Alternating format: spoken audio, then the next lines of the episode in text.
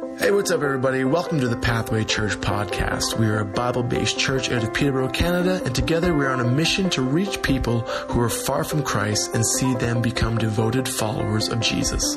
Each year at Christmas, we sing the same songs we've been singing our whole lives. These classic Christmas carols have so much to teach us about the importance of Christ's coming.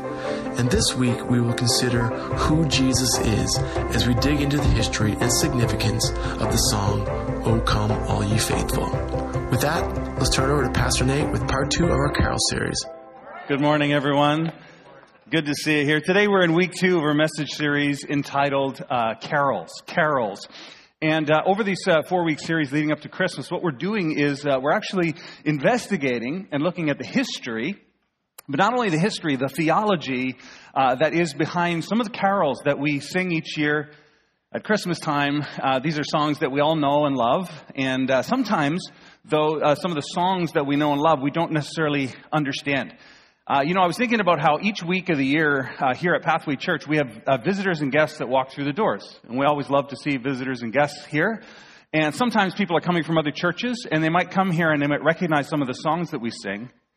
But if someone comes and they don't normally attend church, they're standing here. It's like being at a concert with a band you've never heard. And all these songs and lyrics are flashing across the screen, and the band's leading, and everyone's singing, and you're like, I don't know any of this. But Christmas is a time of year when, you know, if you visit church, you're going to hear some songs that you know, because these are faithful hymns of the church that have been sung, you know, in the mall, they've been sung in your home, and at carol sings, and so we know these songs. But do we understand what they mean? Sometimes we sing songs. We don't actually know what they mean. I was thinking about this. Uh, when I was a kid, we used to sing this song, Ring Around the Rosy, Pocket Full of Posies. You guys know the song, right? It's this fun melody. I didn't know until I was an adult that that was singing about the black plague, like black death. Kids were getting these rashes and then they would die from the plague. And it's this fun little song and wow, I was like, okay, I'm not singing that anymore. And then there's the song, the Macarena. Yeah, you probably know it's not good. Uh, Macarena is a fun song. Everyone dances and they do their little routine and they do this at wedding dances and things like that. It's, it's really fun. But you may not know because the song's written in Spanish, okay? Uh, but in Spanish, the song is about a girl named Macarena who's cheating on her boyfriend with his friends while he's being conscripted to go to war. You know, it's like, what? What? Uh, we have no clue. So there's so many things that we do, we sing, we, but we have no clue what's going on. Here's a question. How many of you have a Christmas tree in your house? Let me show hands. Don't be shy. Okay, almost everybody put up their hand. Uh, do you know why you have a tree in your living room? No. Like, why is it not weird to have a tree in your living room in December, but in February you're a weirdo?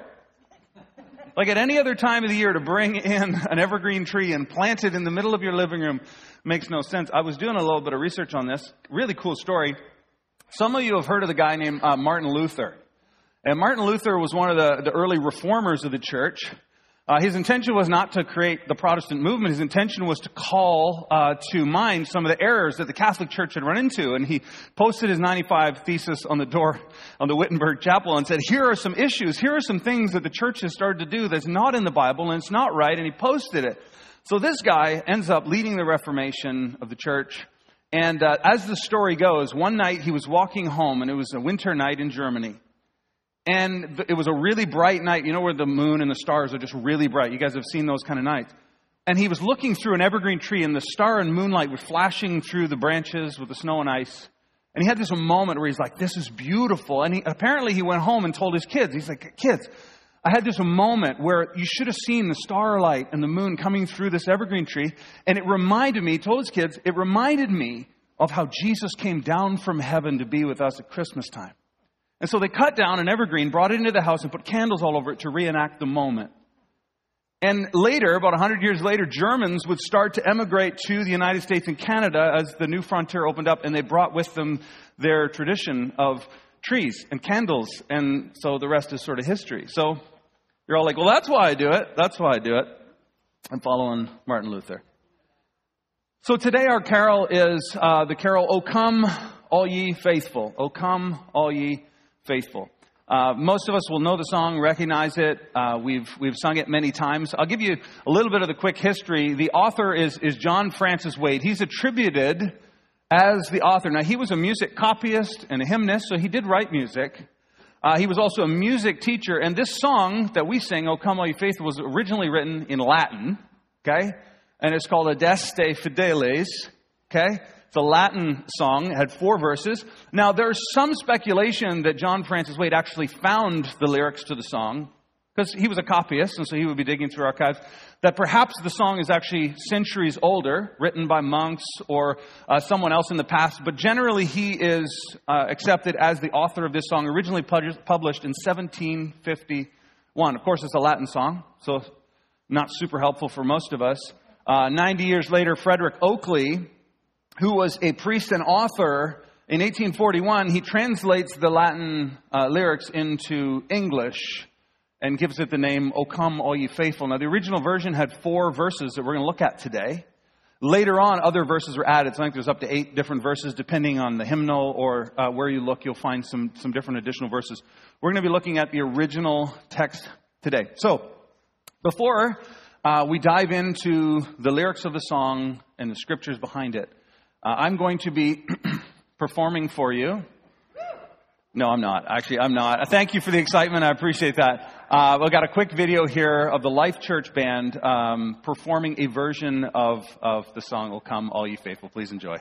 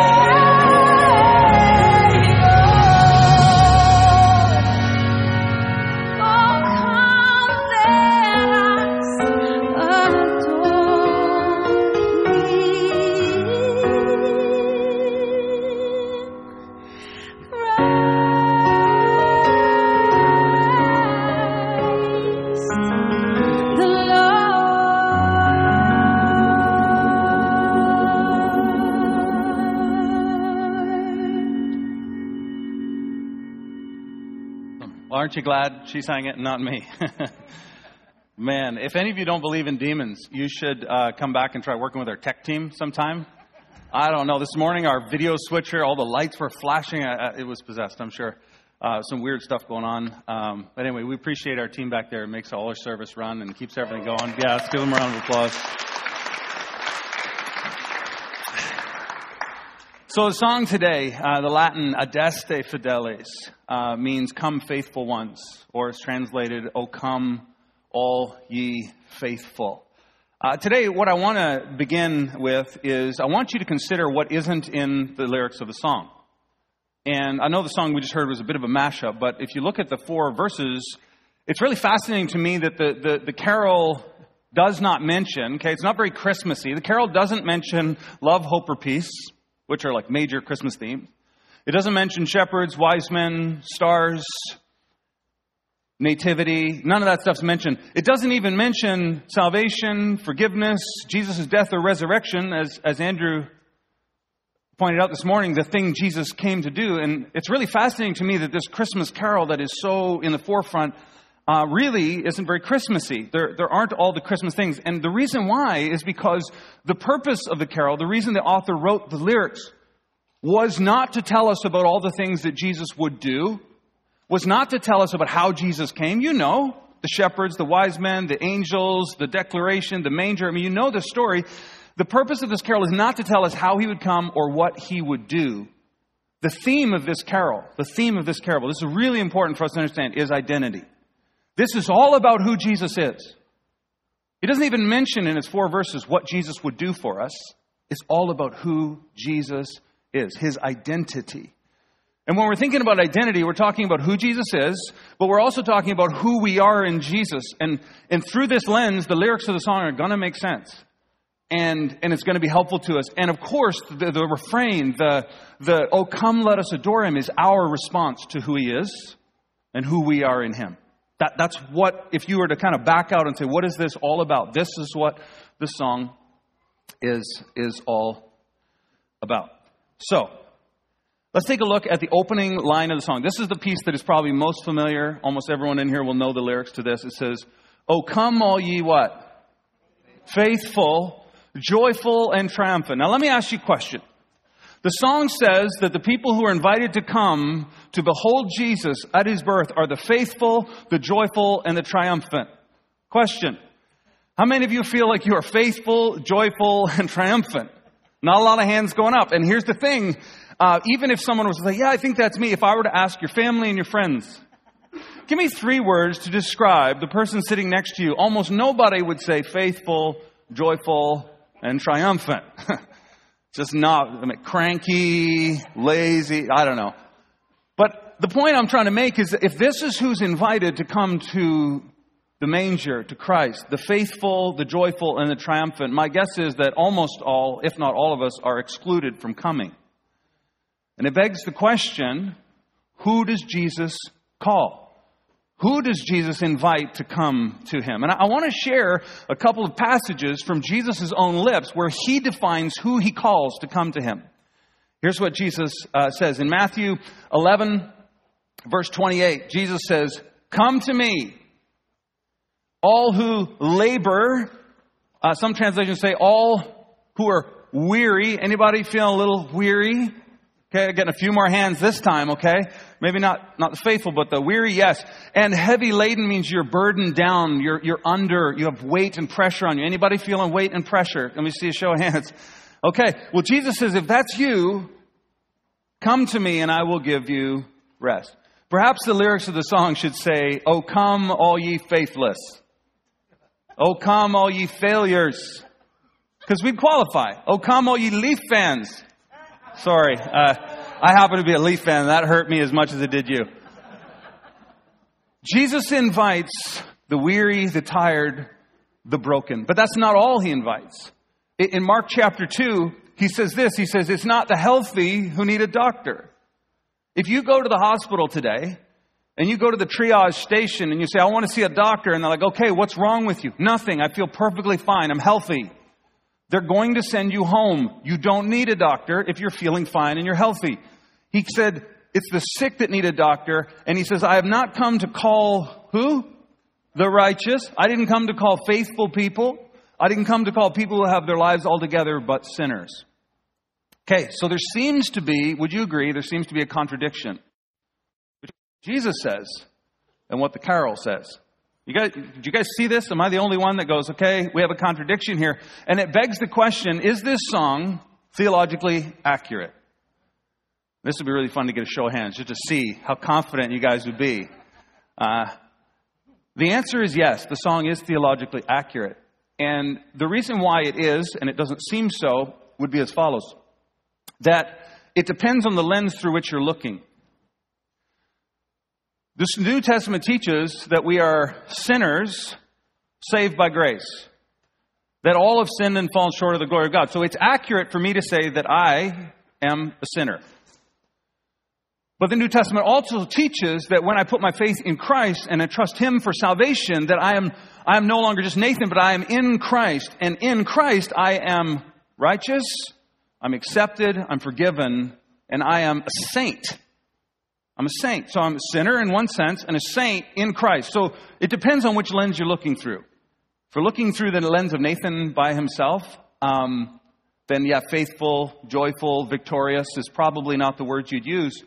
But when I'm joined to Christ by faith, I am now the righteousness of Christ. I have his victory. I have his power over sin and death. This is what the New Testament teaches. So, again, remember what I said at the beginning. This entire song is written through the lens of what? Identity.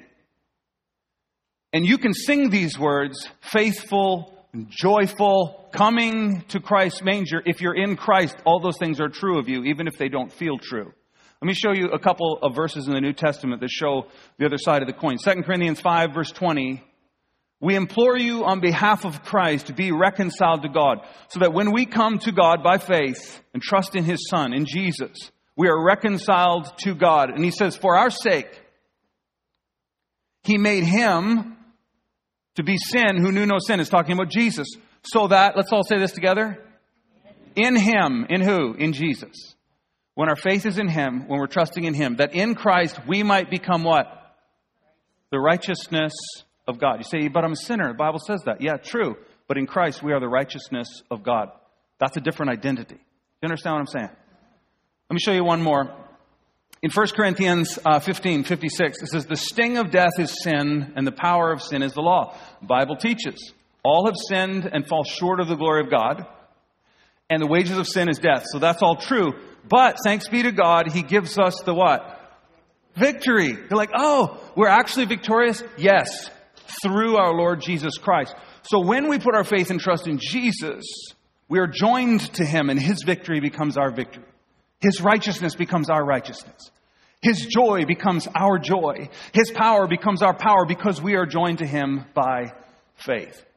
And so these, these lyrics in verse 1, Oh, come all ye faithful. Throw those back up on the screen for me. Come all ye faithful, joyful, and triumphant. This is only possible, and this only describes you if you are in Christ. And if you're in Christ, all of this is true. Does this make sense? It's our identity in Christ.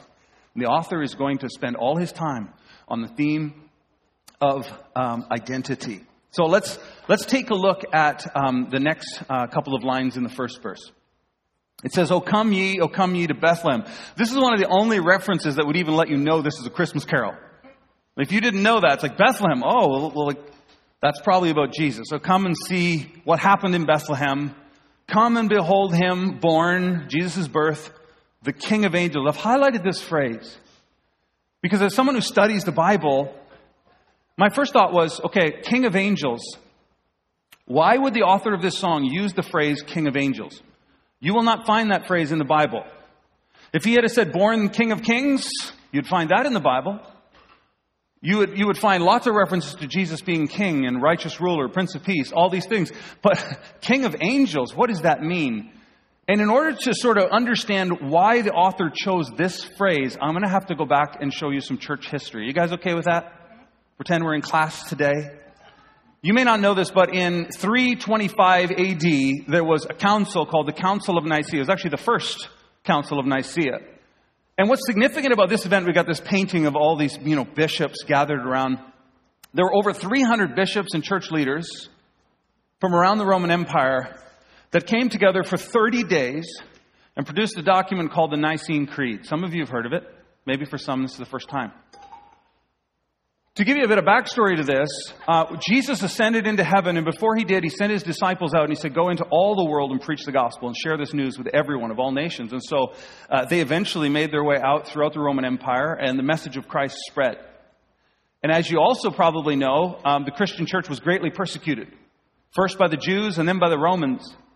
And people who followed and loved Jesus and worshiped him were arrested, they were beaten, sometimes thrown to animals, put in the gladiator rings and they had to worship in secret. They were the persecuted church. They were hiding in homes. They were hiding in catacombs to worship anywhere they could go to be safe and to worship Jesus together and to open the scriptures. So the church is being persecuted for 300 years. And in spite of intense persecution, guess what? The church grows and flourishes. Around 325 AD, uh, Constantine becomes the undisputed emperor of Rome. And Constantine is looks favorably upon the Christian religion. And you have to understand, for the first time in almost 300 years, church leaders are able to gather under one roof and have conversation. They've been spread out. Different groups and sects of Christianity all over the place. And all these Christian leaders, over 300 bishops are there. Even St. Nicholas was there. I'm not kidding. The guy, St. Nicholas, from whom we get Santa Claus, right? St. Nick. He was at, he was at the Council of Nicaea. There's this actually, this really cool story. At one point, uh, he comes up and he, he slaps this guy named Arius because he's so mad and, uh, and he gets kicked out of the council. I don't know if it's true, but it's a really cool story. He probably put a lump of coal in his shoe on the way out. Um, so we got this group of bishops joining together, and here's the thing: for 30 days, do you know what they their primary discussion was all about? Who Jesus is. The primary conversation was about the identity of Jesus. They also talked about when the Christian church would celebrate Easter, would they follow the Jewish calendar, a couple other things. But the primary objective was to discuss who is Jesus. Now, you may wonder did the early church fathers in the first 300 uh, years of the church not know who Jesus was? Yeah, they did. They had taught Uh, throughout Christendom that Jesus was God, that he was the Son of God. They taught the Trinity. But the reason why this became such a debate was because around this time, a man by the name of Arius who lived in Alexandria, began to teach a, a new doctrine, and it was spreading through the church. And this doctrine was essentially this His doctrine said that Jesus was not God, he was an angel. He was the first creation that God made. So God created Jesus, he was like an archangel. And then he gave Jesus the power to create the earth. And so you have this Jesus who's less than God. He's like, God is here and Jesus is here. And then everything else kind of goes afterwards. And this, this doctrine started to spread throughout the church. And at this council, they're like, we need to settle this once and for all and write a definitive statement about who Jesus is. And so they produced a document called the Nicene Creed, which we'll look at in just a moment. At the council, they voted on who Jesus was after both sides were represented. And it was almost unanimously in favor that Jesus is God and not an angel. What's interesting about this is actually that. Um, some of you may be familiar with Jehovah's Witnesses, and they'll appear at your door and they'll, they'll share literature with you. Uh, years ago, about 15 years ago, I had a couple of Jehovah's Witnesses, sweetest people, uh, came to my door and they're like, hey, we'd love to talk to you about God. I'm like, sweet, I love talking about God. And they're like, we want to share with you our literature. And I said, that's fine as long as I can share with you some of my literature. And they said, no, we're not allowed to read other things. But we've got our magazine, and I was going to say no thanks, but I looked at the front of the magazine, and said, Who is Jesus? Had a picture of Jesus, and I'm like, That I'm interested in. So I took their magazine, and I opened it up and began to read, and I was shocked to find out that they believe Jesus is an angel. He's, a, he's an archangel. I'm like, What? How could Jesus be an angel? And, start, and so I started pulling up all the scriptures, and I looked at all of their reasons for it, and I'm like, Well, this can't be right. So I met with them again and we spent three hours discussing it. And I met with them again. I went to their house and we opened up the Bible and the Greek lexicon and we were trying to figure out, you know, who this Jesus is. It's a fascinating conversation. So the Jehovah's Witness Church has embraced this, this doctrine that was turned down at the first council of Nicaea. Now you're going, what does all this have to do? Well, I'm trying to explain to you why the author said King of Angels. Not first of angels, King of Angels. Jesus isn't an angel, Jesus is the one who created the angels. Do you see the significance of that? Let's look at the Nicene Creed. This is going to be important for verse 2. The Nicene Creed, we'll read the first half of it, um, says, We believe in one God, the Father Almighty, maker of all things visible and invisible, and in one Lord Jesus. I should state, because we're not going to get the end, at the very bottom it's like, and the Holy Spirit. That's like all they say about it. But most of the text is on Jesus, because it was really significant for them to identify exactly who Jesus is. So we believe in one Lord Jesus Christ, the Son of God, begotten of the Father, the only begotten, that is, this is really important, the essence of the Father. Jesus isn't something different than God. It's not a different essence, he's the same essence. They, they continue with these statements that I've put in yellow because these lyrics are taken word for word right into our hymn, and you'll recognize them. God of God, light of light. He's God just like God is. He's light just like God is light. Very God of very God, begotten, not made. Here's a fun word that you can use uh, with your friends at work co-substantial with the Father. That literally means of the same substance. So it's not like God is one thing and Jesus is something else. He's like they're, they're of the same substance. God is eternal, so is Jesus. God is holy, so is Jesus. God is all knowing, so is Jesus. Co-substantial with the Father. By whom, this is speaking about Jesus, all things were made, both in heaven and on earth. Notice this clause. Arianism would have taught that Jesus created everything on the earth under God's direction the first council said, no, no, no, he made everything in heaven and on earth. He wasn't an angel, he's the king of angels. He's the one who created it all. And so now we go to, to verse 2 of the song. Let's take a look at it. Now, I want you to see right away what the author of this hymn was doing.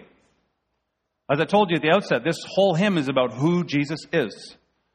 And he says, God of God, light of light, lo, sorry about that. He abhors not the virgin's womb, very God begotten, not created. Oh, come, let us adore him. It's like he's pulling these, these lines directly from the Nicene Creed about who Jesus is. It's a definitive statement. But I want to focus in on this for just a second. Lo, he abhors not the virgin's womb. This is the only other instance, really, that you're going to see Christmas here is that you got this virgin's womb thing. And what this talks about is how you have God of very God. Okay, think about this. The same God who created the heavens and the earth, created the angels, created all things, the sun, the moon, and stars, that same creator God abhors not the virgin's womb. He's going to enter into human history. Uh, it's to understand that is mind bending. Reminds me of the Matrix movie, or uh, what's that other uh, Inception? Because it's like the God who created the world now enters into it becomes human. It's like how do you how do you wrap your head around that? I don't even know how you wrap your head around that, but the early church said this is true. This is exactly what happened. And it's essential that he did. Isaiah chapter 9, a text that you would be familiar with at Christmas time, says this For unto us a child is born, physical, a child. To us a son is given, and the government will be upon his shoulder, and his name shall be called Great Angel. No and his name shall be called something less than God. No.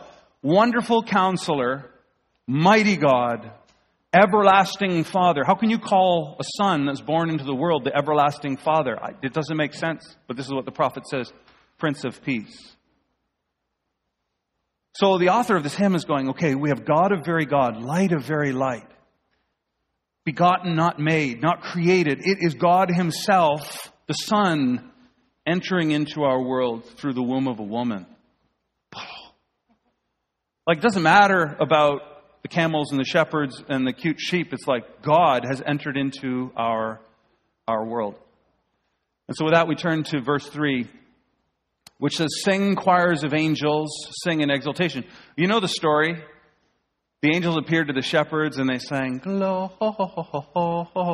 You know, they didn't say that. They said, Glory to God in the highest, and on earth peace and goodwill toward all men. And they sang in the heavenly host. So the angels are singing because they know how big a moment this is.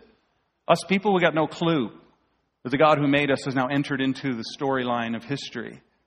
But the angels are like, this is mind blowing. And they're like, ah, singing. And we're like, what? Do I get presents? Can I get an iPad? There's like this moment, the angels are singing. And, and what the author of this hymn says is he says, Sing, all you citizens of heaven above. Now, it sounds like he's still talking about the angels, but I believe he's actually talking about us. And this is what I said earlier. Remember how I said that we're talking about identity? And that when we are joined with Christ, we have a new identity. And I wish we could talk more about that. Uh, but in this case, we turn to Philippians chapter 3. Okay, I want you to see this. This is Paul writing to the Philippian church. He says, But our citizenship is in heaven. So who are the citizens of heaven? We are. Those who have their faith in Christ. so we're, we're invited to join in this marvelous worship that the angels gave at Christ's coming because our citizenship is in heaven and from it we await a Savior, the Lord Jesus Christ. I'm a dual citizen. I'm a citizen of this earth, but I'm a citizen of another kingdom, another realm. And one day, when this world ends, when this life is over, I'm going to be with Him in His new kingdom because I have my citizenship and it was given to me by Christ. And none of that's possible if Jesus is not God, if He did not come in the way that scriptures tell us He came. It says this Glory to God in the highest. Oh, come, let us adore him. I want to take a few moments to look at the last verse, and, and then we'll begin to wrap things up. It says this Yea, Lord, we greet thee, born this happy morning. Jesus, to thee be glory given. This is really important. The author is saying, because of who we've just said Jesus is, King of angels, God of God, light of light, not begotten, not made, begotten, not made, because that is who Jesus is, then to him be all glory given. He's giving us the reason why we can worship Jesus. Here's, here's one thing that's really interesting. If Jesus is not God, if he's an angel, then it is blasphemy to worship an angel. Which is why, when I was hanging out with my Jehovah Witness friends, I said, Hey, can we pray together? They got really uncomfortable. I'll say, why, why can't we pray together? We're, we're, praying to the same God. Yeah, but you're going to talk about Jesus. You're going to pray in Jesus' name. I said, no, no, no. We'll pray to the Father. Is that okay? And they're like, okay, fine. So then we started praying, and I started slipping Jesus in there whenever I could. And, uh, and then my phone kept ringing in my pocket because I was like, you know, and I, I reached in my pocket. It's my wife. And she, I was gone so long, she thought maybe they'd murdered me or something. Um, she does that. She gets scared sometimes. And, uh, but I'm like, I'm talking about Jesus in my prayer because, like, for them to pray to Jesus, to sing songs about Jesus is blasphemy because he's not God. He's not worthy of praise. But the author of this hymn is saying, because of who Jesus is, it changes who we are. And we can worship him, and to him be glory and honor. He's been given the name above every name. Next week, you're going to hear from Andrew, our family pastor, and he's going to be talking about a way in the manger and, and that's going to be really, really great. By the way, it's a family service, so we're going to have like kids and youth involved. You don't want to miss next week. But we worship Jesus because of who he is. And let's look at the last uh, line of, of the song, of the fourth verse. It says, Word of the Father, now in flesh appearing, O come, let us adore him. This reference is a direct reference to John chapter 1. Perhaps you know it. In John chapter 1, um, it tells us who Jesus is. John, the disciple whom Jesus loved, wrote these words later in his life. He says, In the beginning was the Word, speaking of Jesus. And the Word was with God, and the Word was God. When I, when I was walking through this with my Jehovah's Witness friends, their Bible, their version said was a God, with a little a in there. And we open the Greek lexicon and we're like, where'd that come from? And they're like, oh, we don't know. We can't figure it out. It's like, it's not supposed to be there. He is God. He's the Word. It continues, it says, He was in the beginning with God, and all things were made through Him, not just the things on earth, but all things in heaven and earth. He's the King of angels. And without Him was not anything made that was made. A few verses later, in verse 10, kind of wraps things up by saying this And the Word, Jesus, became flesh and dwelt among us, and we have seen his glory, glory of the Son from whom the Father, the only Son from the Father, full of grace and truth. I want you to consider this. Um, the lyrics to this song focus in on who Jesus is.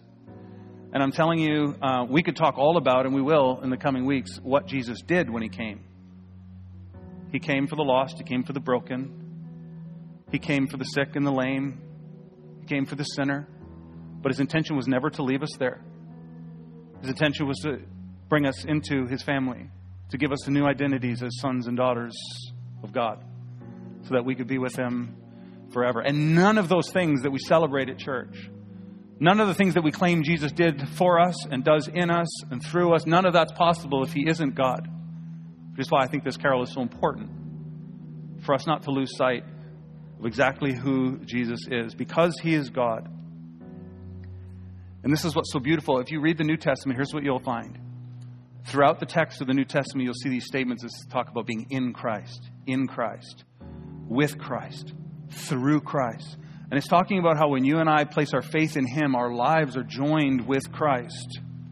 And by the way, the way we celebrate that here at this church is through water baptism. And when someone gets in the water, it's weird because you're just getting dunked in the water, but as you go down in the water, we say these words buried in His death and raised in newness of life. We're joining our lives with Him. He died for my sins, and I'm acknowledging His death on my behalf. And He rose from the grave to eternal new life, and that will be mine now and forever. And so we're acknowledging ourselves. So, by the way, I need to let you know I think on January 9th, second service of the new year, we're going to have a baptism service right here. We're going to celebrate as a church as people uh, walk through the waters of baptism and publicly say, I'm identifying with Christ. His life is my life.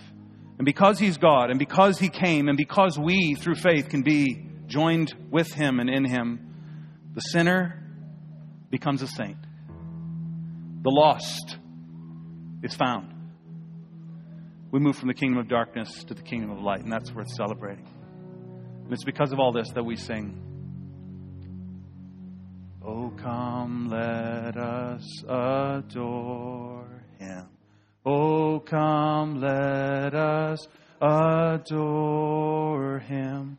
Oh, come, let us adore him, Christ the Lord. Father, thank you that in this place we can be reminded from the scriptures and from this carol, O come, all ye faithful, who exactly Jesus is. May your Son become big in our minds, in our hearts, and in our lives. May we live each day in complete surrender to you. May we recognize who we are in you, the identity that is found in Christ, and live out of that identity. Thank you that it's not our love, but your love in us that changes the world. That is not because of all the good things I've done, but because of your righteousness, that I am righteous that we can sing, O come, all ye faithful, joyful, and triumphant. It's your joy, it's your righteousness, it's your victory. And we thank you in Jesus' name. Amen. Hey, that wraps it up from us here at Pathway. Thanks so much for tuning into this episode. Be sure to keep up with us on all of our socials. Our website is pathwaylife.com, Instagram.com forward slash Pathway Life Church, and of course, facebook.com forward slash pathway life. We appreciate you guys tuning in and we hope to see you soon. Bye.